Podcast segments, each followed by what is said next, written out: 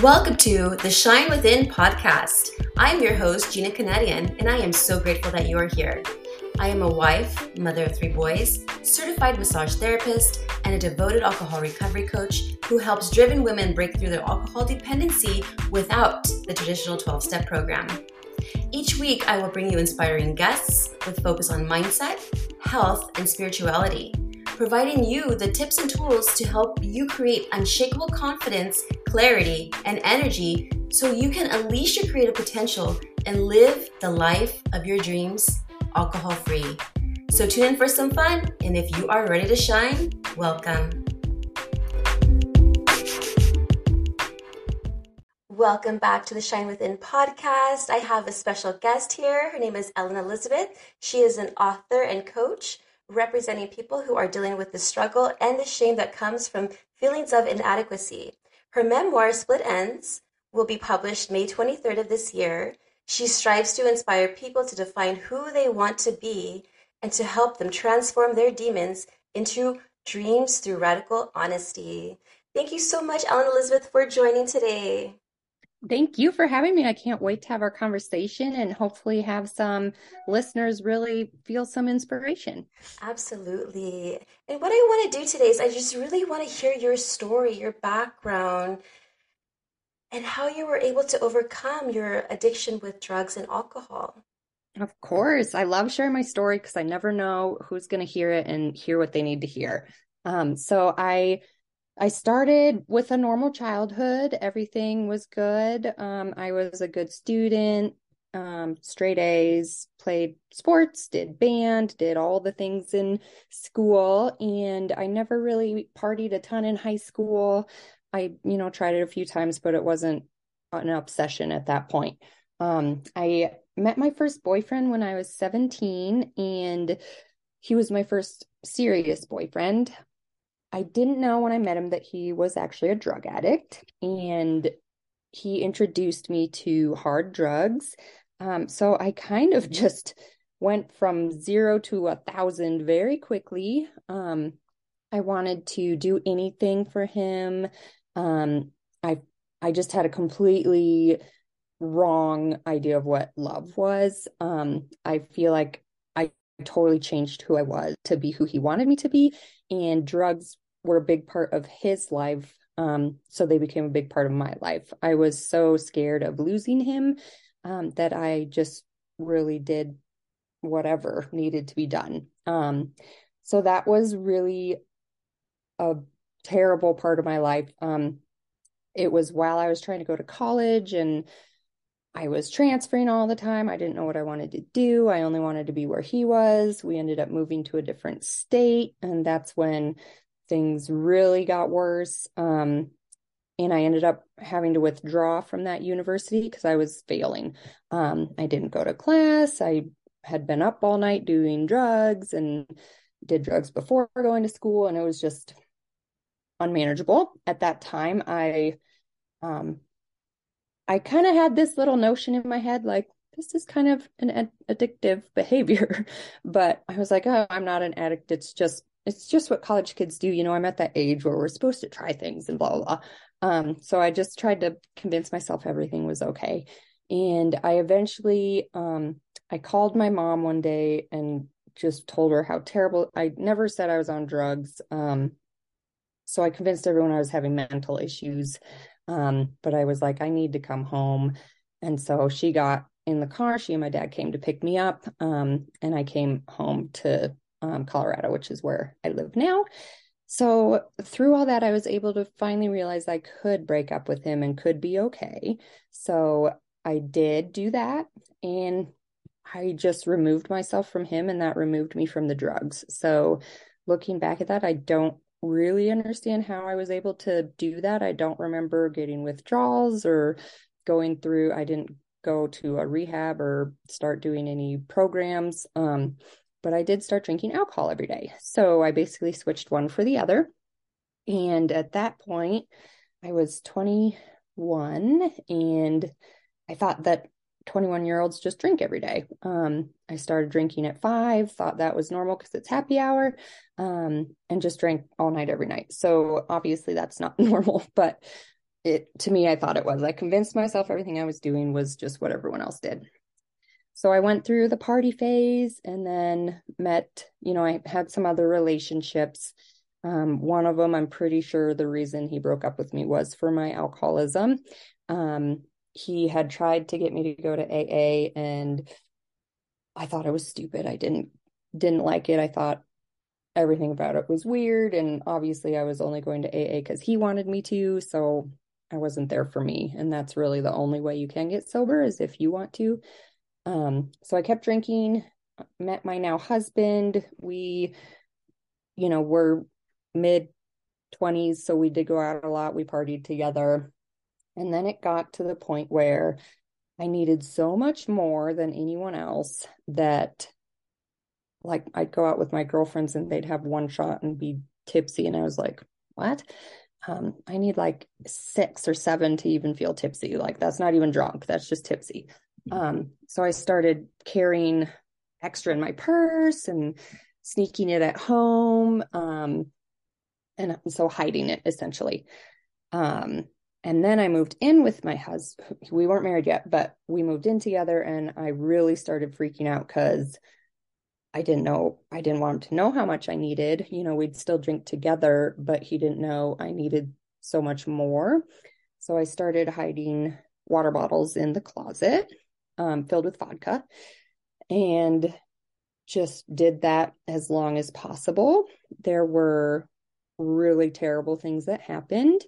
Um, I also took Ambien every night. So drinking with Ambien is a whole different, you know, feeling and things happen. Um, so I had several scary, like Ambien infused blackouts and then scary alcohol blackouts and became very angry, very violent. Um, just, I, I've never known how to show feelings and they've always come out as anger.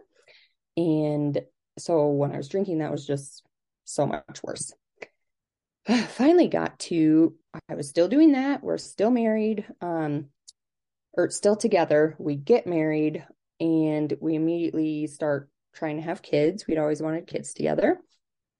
I was still drinking, thinking I was getting away with it. He kind of figured, I mean, he'd been through a lot of the incidences with me that weren't good. So he knew I drank a lot. Um, he thought it was just those few times. And then I think he was starting to figure out like, this is a lot more than what I'm seeing, you know? And so we realized that we're not able to naturally have kids together. Um, so we started doing fertility. Um, first, that was the pills that help with ovulation, and then it was actual procedures that you need to do.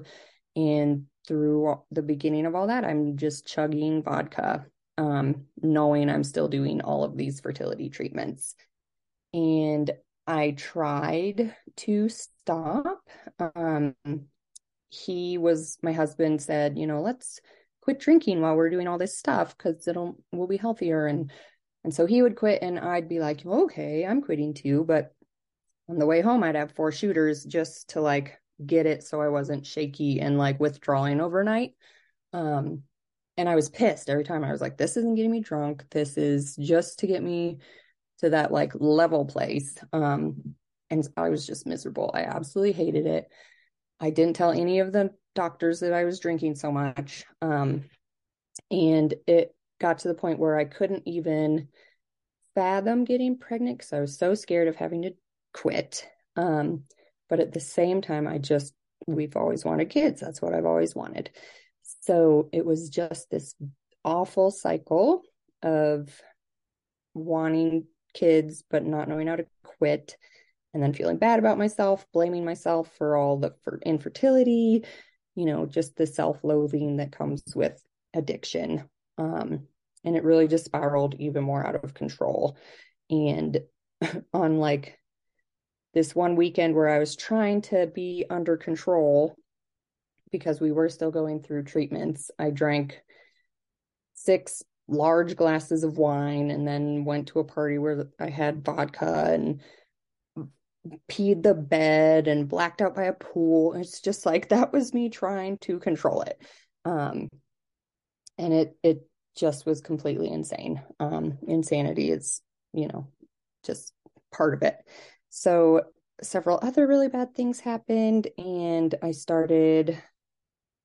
I had I felt like I had to drink first thing in the morning because I was so shaky, so hungover, so miserably sad and upset with myself. Um, that that's the only way I knew I could go on. So that was happening. I was still trying to control it. And it finally just, I reached that point where I was wasted by 11:30. I was at work. I knew I was going to get caught and fired. And I called my husband said, "You need to get me right now. This is what happened. They're going to notice." He wasn't happy about it, but he came and in the car I said, "I think I should go to rehab." That's the last thing I remember saying. Um, and then I woke up at home and my parents were there, my husband was there. Um, and they just said, you know, we found you a place to go. So that's the start of my recovery journey. Um, that was six, a little over six years ago. So I did go to a facility.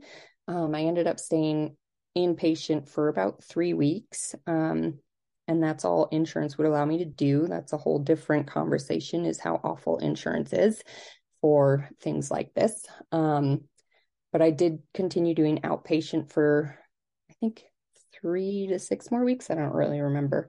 Um, and then I started doing AA off like as often as I possibly could. That was my first form of recovery. Um, I've now found several other different recovery programs that also resonate with me. So I don't think there's only one way to recover. I think there however works for you is absolutely what works um so for me it's aa and other like online recovery communities and i do volunteer work at um, recovery centers and i'm becoming a coach to help people throughout all of this um, and really just for me the actual steps of aa are really powerful and help me just live my life in a better way. You learn all about yourself in a different way than than for me than ever before. Um because in addiction i just blamed everyone else and didn't look inward. Um i have a completely different like spiritual view. Um spirituality is different than it used to be. I feel more connected to the universe. Um i don't call it god. I just say the universe. It can be whatever you want it to be. But um and just having the support around me that i've had has been amazing. My husband has been incredible. My family's been incredible. I unfortunately did lose an entire friend group um because that's what they do. They drink and it just didn't really include me anymore which was fine because i was uncomfortable being at those places, but it is like a grieving process still, even six years later, um, to lose those types of friends. So I did um, end up getting pregnant after getting sober. So we did still have to do infertility stuff. So we did IVF and now we have twins. They're four. So that's been crazy. And it's just kind of like everything I wanted started happening once I got sober. And I was, I mean, I was functioning when I like considered a functional alcoholic because everything looked perfect on the outside and no one would have guessed except for people close to me. Um, so I convinced myself everything was fine because I still had my job, I still had, you know, a car, you know, food, material things. And there's no way I was an alcoholic because I have all these things, you know? Um, but it's just on the inside, I was completely dying. Um, so now I don't have to lie about who I am. I don't have to hide and have secrets. And, you know, I, I do finally have that family that I wanted. Um, some days it's hard to remember that I wanted them because they're four and they're twins and they're everywhere and all over the place. But you know, that's how kids are. So it's been quite the journey. I mean, it it started hardcore and then just transferred to alcohol and um, I think my active addiction was about 15 years. So um, it's just been it's completely baffling to me that I'm alive. And I feel like most people through addiction have those moments where it's like, whoa, that was pretty intense. You know, why am I still here? Um, and it's just amazing to see. I mean, I feel like I needed to go through that, and I'm grateful I went through that because it made me who I am today. Wow, that is so incredible and such a beautiful story. I know there's always those moments, those ugly moments in our addiction, those dark times. And I, I feel like my story and your story is just very much similar. I started doing hard drugs, my first drug before like marijuana, even and cigarettes, even yeah. a sip of alcohol was straight ecstasy. I was 17 years old. Mm-hmm. The boyfriend at the time was going to parties and raves and everything, and and then we were living together, and then we broke up but then I was still continuing that habit of going to parties and raves. And then I remember that after that phase was out, then there was, I turned 21, 22, and then there was the drinking phase. I dropped out of college because all I was doing was getting drunk all the time. And then after that, I married my DJ boy, or, or I married my DJ boyfriend, we right. moved in together, but he was an addict as well. So the only difference I would say is that your husband was very is very good. He's very supportive, very yeah. good husband, and that's amazing that you had that. Because I wish I had that. My husband was an enabler, very codependent. So if mm-hmm. I said, "Hey, go buy me a bottle of vodka," I'd have it right in five minutes. Or right. hey, you know, let's we drink together and everything. So you are so fortunate that you have such a great support system that way that he's there like, hey, you need help. Let's let's get you help. My husband right. did not tell at the time. This is my ex husband. I'm remarried right. now. Yeah. Um, at the time, he he never once told my mom I had a problem. Never even brought any any awareness of my my habit. He didn't say right. anything. It was our lifestyle. Yeah. And I am just so I'm so proud of you for mm-hmm. for just changing your life and it's beautiful hearing your story because there is hope even though we feel like we're dying inside. Yes, we feel like we're dying inside. But really it's just dimmed. Our light is dimmed and we just need that light to come out again. And then once that right. does come and here you're coaching now and you wrote a i want to talk about your book split yeah. ends. Yeah. It's coming out may 23rd i'm excited. I want to actually get it. I, I love hearing everybody's stories and memoirs. I get so inspired because it's just amazing. Can you just share a little bit about what your memoir is about? Absolutely. So it it goes into my story that i just um, told you just obviously in 250 pages or however much um, so it's very much just from my childhood all the way to where I am today. Um, goes, it's very vulnerable, very detailed. You know, there's things in there that I'm not proud of and that are embarrassing. And I just feel with that radical honesty, it'll really help people. Um, cause I've even, I have a website and I started with a blog. Um, and I've had friends say, you know, I read your last blog, it made me so uncomfortable. And I'm just like, well, that's good. I think like it hits a nerve and it makes you start thinking about stuff. Um, so yeah, it really it goes into like my mental illnesses too. You know, I have anxiety and depression and and different things that you're just trying to like cover up with the drugs and alcohol. Um, so it's always just the things that we want to numb are really what we need to like find the root of like why is that so hard for me to to feel those feelings and to handle.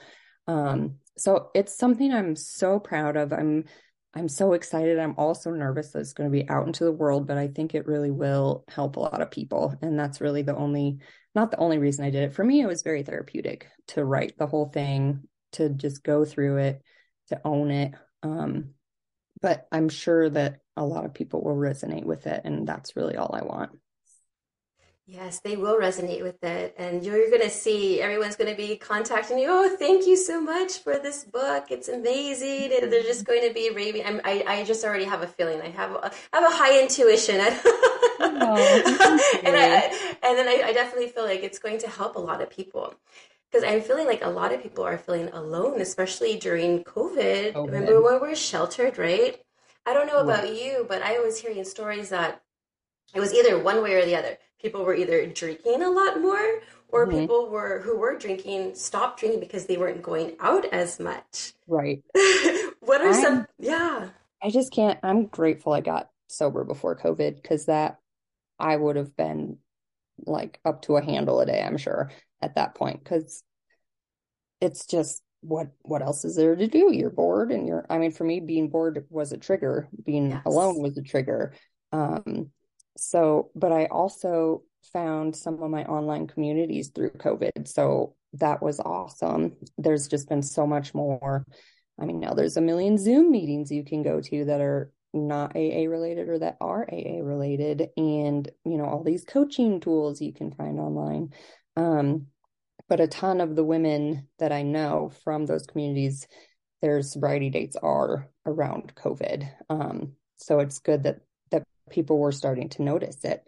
But uh, yeah, I mean, just for for anything, you're no one going through this journey is alone, and it's really the absolute hardest thing you'll ever do is asking for help. But it's really once you do, there's this entire community that will will love you and you know just grab you in a little hug and they'll have your back forever i mean i've met some of my best friends through like recovery programs and i i know that they'll answer my phone or not my phone um they'll answer their phone if i call them and they'll be there if i'm struggling you know everyone that saw me go through some really hard stuff during sobriety was always there for me um so it's just that asking for help is the hardest, but it's really the most important. But I mean, no one in this is alone, even though there's those times when you just feel helpless and like no one will understand, but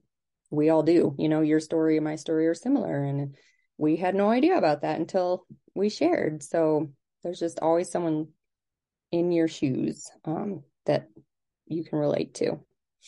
Totally. Yeah, there's always somebody. And I, I remember you were talking about taking Ambien and with alcohol. Like I used to have a whole bunch of vodka bottles in my. They're empty. Of they were empty, of course. I don't think alcohol lasted in my. no. I think it would be done in one day. I, I would have to drink a, a, fifth of vodka a day in order for me to function.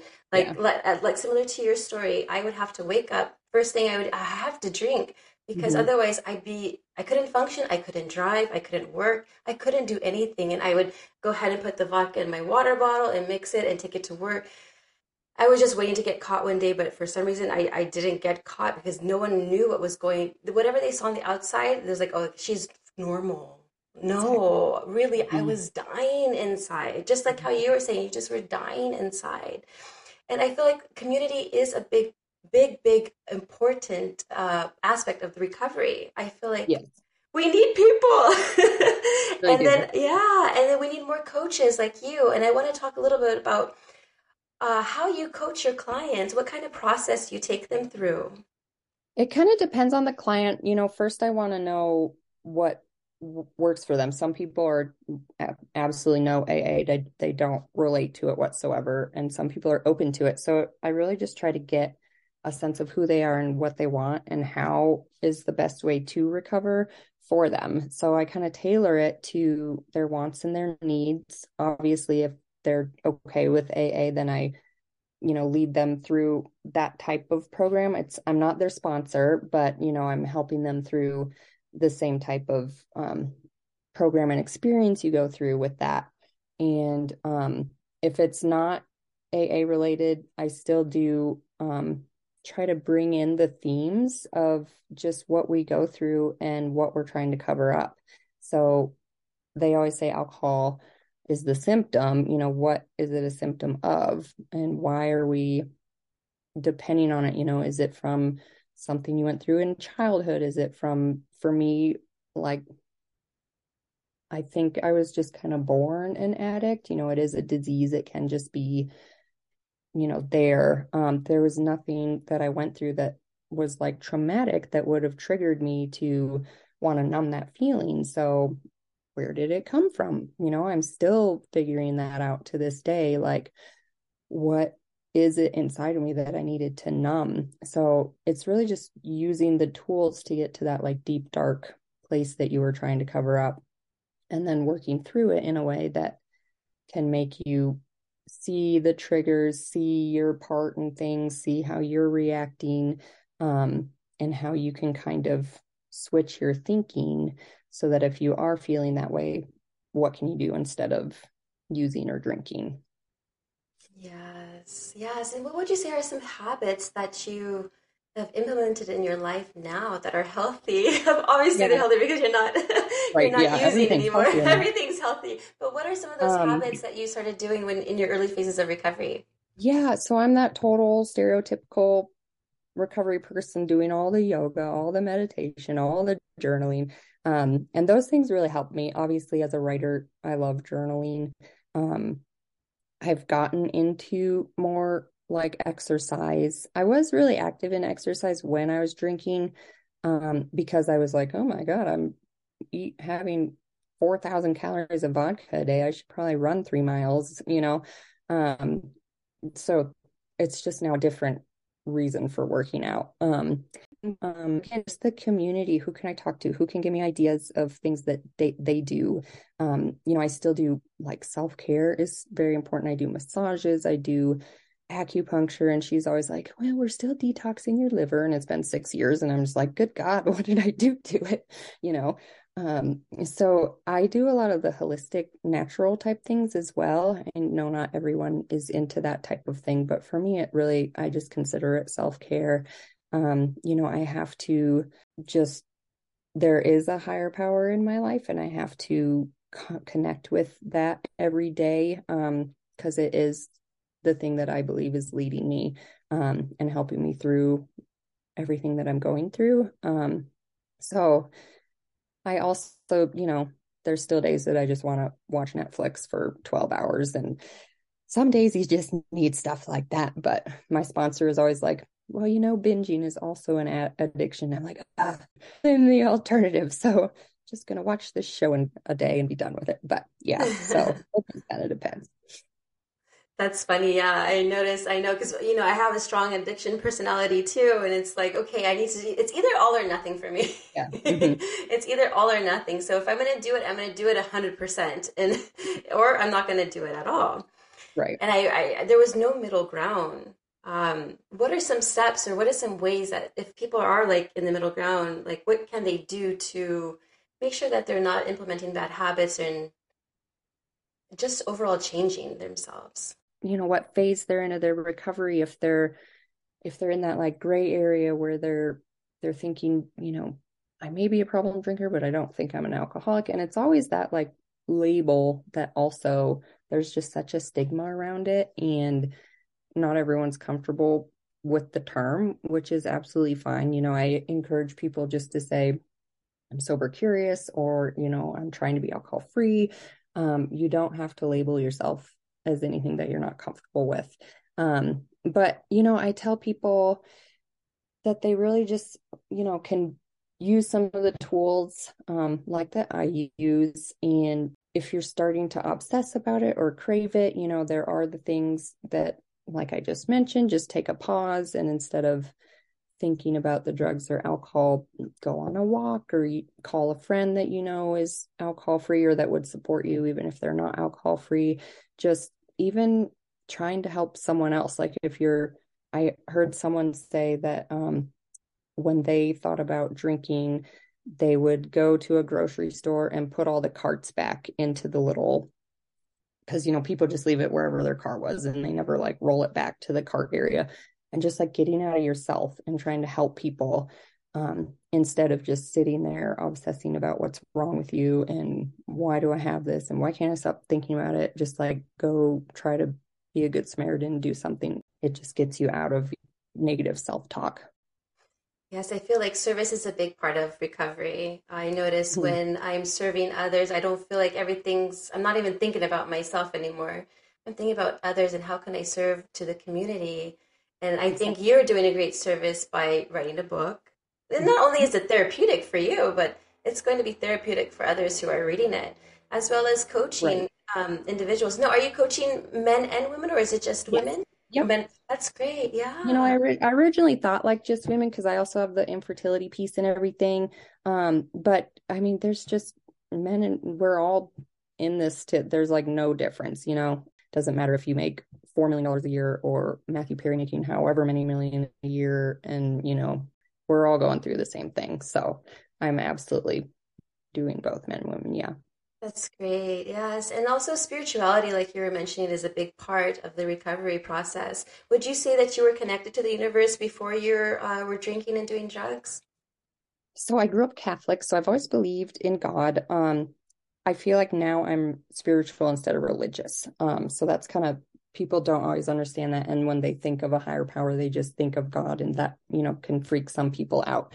Um, but my my spiritual practice is so much stronger now. Um, and it's only through the program of AA that I've learned, you know, that portion of me. Um, and it's so I have changed it from God to the universe. And, you know, I just believe that there's something that's always been with me, watching over me. You know, there's a reason I didn't get in a car accident when I was driving blackout. You know, there's a reason I never ran over someone when I was, you know, driving drunk and like someone's been something um has always been there for me. And for people that struggle with that idea, um, I had someone tell me, you know, I believe in karma, but I'm struggling with this, you know, higher power thing. And I was like, well, just make karma your higher power. If you believe that, you know, what you put out in the world will come back to you, just like,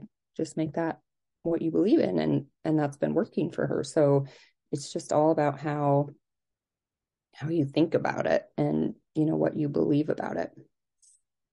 It's so funny because you remind me of there's a story of someone made just their they didn't believe in anything. Like I, don't believe in anything. So they made their goldfish their I know I've heard about that too and it's like if that works that's if it works fine. it works I think the biggest thing is you need to surrender and right. die to yourself and then mm-hmm. that way you're able to evolve and grow and be who tr- your true who your true spirit is and your true right. spirit is just amazing amazing and everybody has it within them it's not just like this person's better than this because they're doing this or no no it's all right. in us everybody it's yeah. just un- it's just up to us to unleash it go find it yeah and i i really believe in like your highest self and your like vibrations throughout life so you know, I'm on my path to finding my highest self. I'm not there, but all this crap that I had to go through that was really hard. Like, con- well, I'm not, I like to say conquering it, but it's never like gone. I haven't completely conquered it, you know,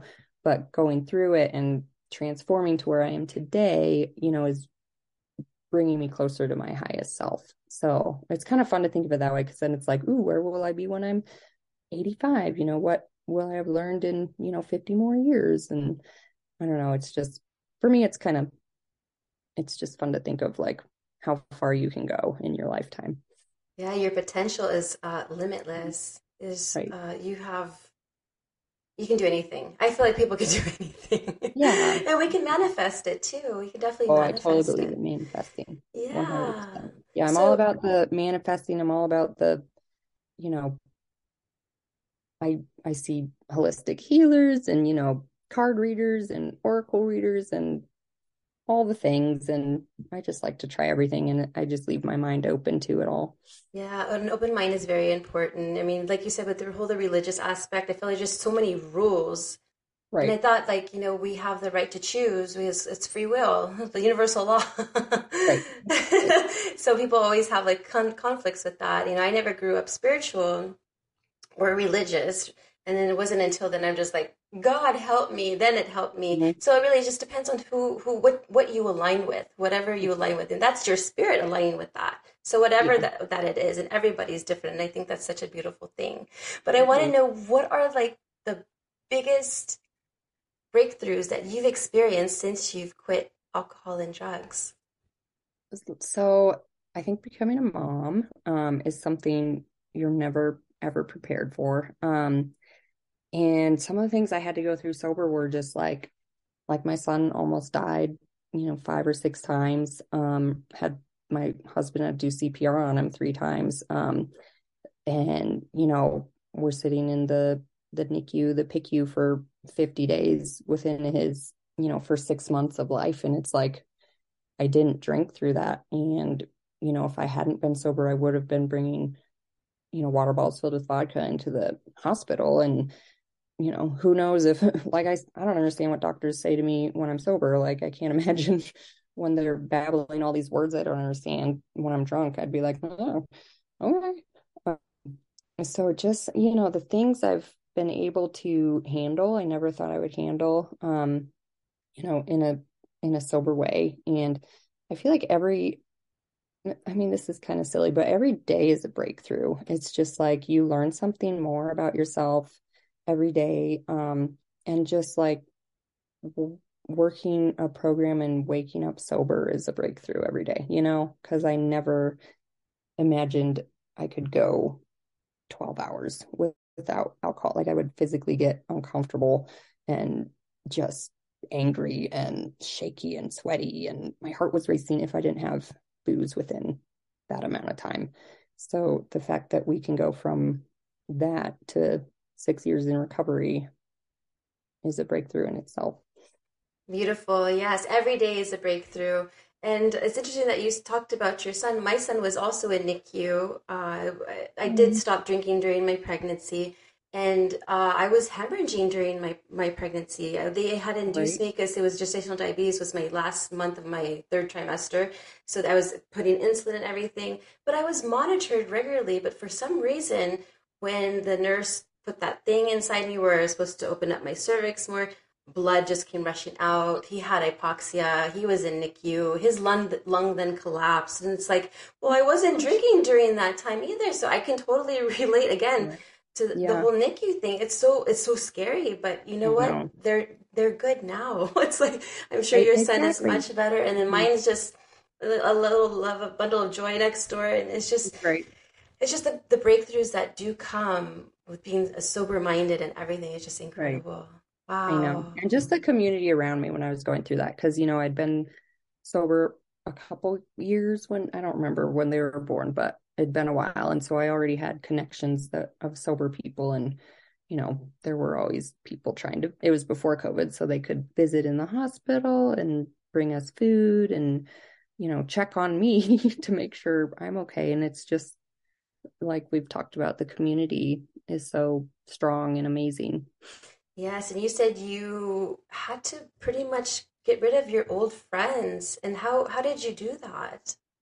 Um, it really sucked. It actually so my husband is a normie, so he can drink um one and be done if he wants, which is weird, but um like he can go so he still wanted to be friends with this group and I, you know, told him my why I was uncomfortable with it, but said I would try the parties a little bit. And so I I did try a few times and and it's just number one not fun because they're all drunk. Um number two like they were awkward about it and it's I just didn't know how to relate anymore like they're in a place where they don't want to look at their own stuff um and I'm not going to preach at them like if someone needs help and comes to me I will 100% help you but I'm not going to go to a party where everyone's drunk and be like, you guys need help. Like, this is what you should be doing. like, that's not what we do. Um, so it just, you know, eventually s- stopped getting contacted, you know, it's not, I would try for a little bit. I feel like they would try for a little bit and then it just kind of fizzled. You know, they're still in my community. We still see them. They're, you know, friends on social media and like every once in a while we'll talk but um it's yeah it just kind of it was hard for my husband too because he felt like he lost those friendships as well. So it's been really like just managing your own relationship once you're sober and then adding all these other people just makes it very complicated especially since my husband has been so supportive but he also still wants to be friends and so we're still navigating stuff as we go. Yeah. Just, you never know what's going to happen. So, I mean, he's still, he is like 100% extroverted and I'm introverted and drinking made me extroverted. So it helped me have good times at all these parties and stuff. And now I'm like, I'm fine just staying home and not going out. It's all, you can go if you want. So it just depends. Yeah, that that reminds me. I, I I thought I was so cool and so much. I built so much confidence when I was drinking and going out, but then I noticed I'm a little bit more fun now than I was before. I'm like, and then I'm a little bit too happy, and people think, is she still drinking? I know. I just feel like there's so much joy I have because I don't drink or don't do any drugs anymore. Mm-hmm. I just there's just something about so being sober i feel like i'm so connected to nature i'm so connected to like my animals my my goldfish. My, yes, goldfish. yeah. i'm so connected to everything and i have just so much joy and i love like everybody. And you're right about the whole frequency and that whole vibration. Once that is transmitted to other people and it just is just it's like a domino effect. I always right. say this in all my podcasts it just it just spreads.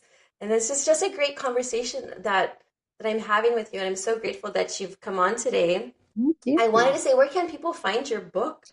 Of course. When so it comes out. yeah, it'll be posted on my website. Um, and the it'll come out on Amazon um, to start. It'll be a Kindle version first and then go into the print version.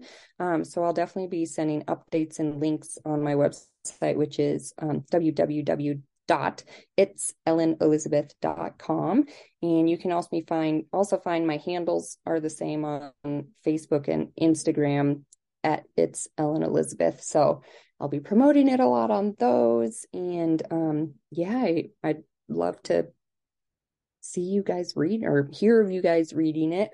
Um i can't wait to just get the feedback from people. Yes, five star review. That's awesome.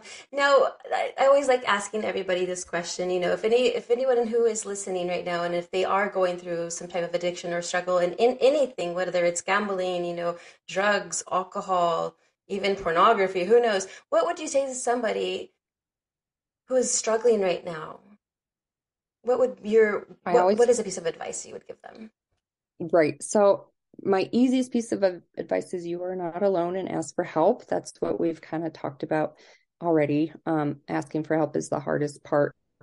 But even like if you don't want to talk to anybody, you know, you can easily find the recovery community online now. Um, there's tons of places, even on just social media. I found a ton of recovery um, pages on Instagram and that's kind of how I got into the community. So if you just want to start off, you know, being sober curious and looking up, you know, different community groups that you think would work for you, it's just you don't have to like go all in right away. Just if you even go anonymously on a person's Instagram recovery page and say, "Hey, this is what's happening. What do you like?" That's the first step. Just saying those words. And I've had people on just random Facebook groups that I'm a part in reach out to me because they see that I post something about being sober and I don't know this person at all, but they're like, this is what's going on. I really need the help. There are a ton of people like me that want to do that for others. So whether you reach out to me or to someone totally different, you know, we're all here for you. Beautiful. Well, thank you so much, Ellen Elizabeth. It was a pleasure speaking with you. You, you too. And it's fun. We have so much in common. Oh, way too much. It's kind of like, ooh, this is this is fun. I want to say it's scary. I'm like, this is supposed to happen.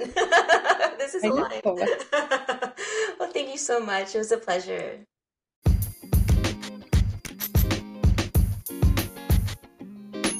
If you're loving what you're hearing, go ahead and check out the links in the show notes and if you're aligned to leave a five star review, thank you.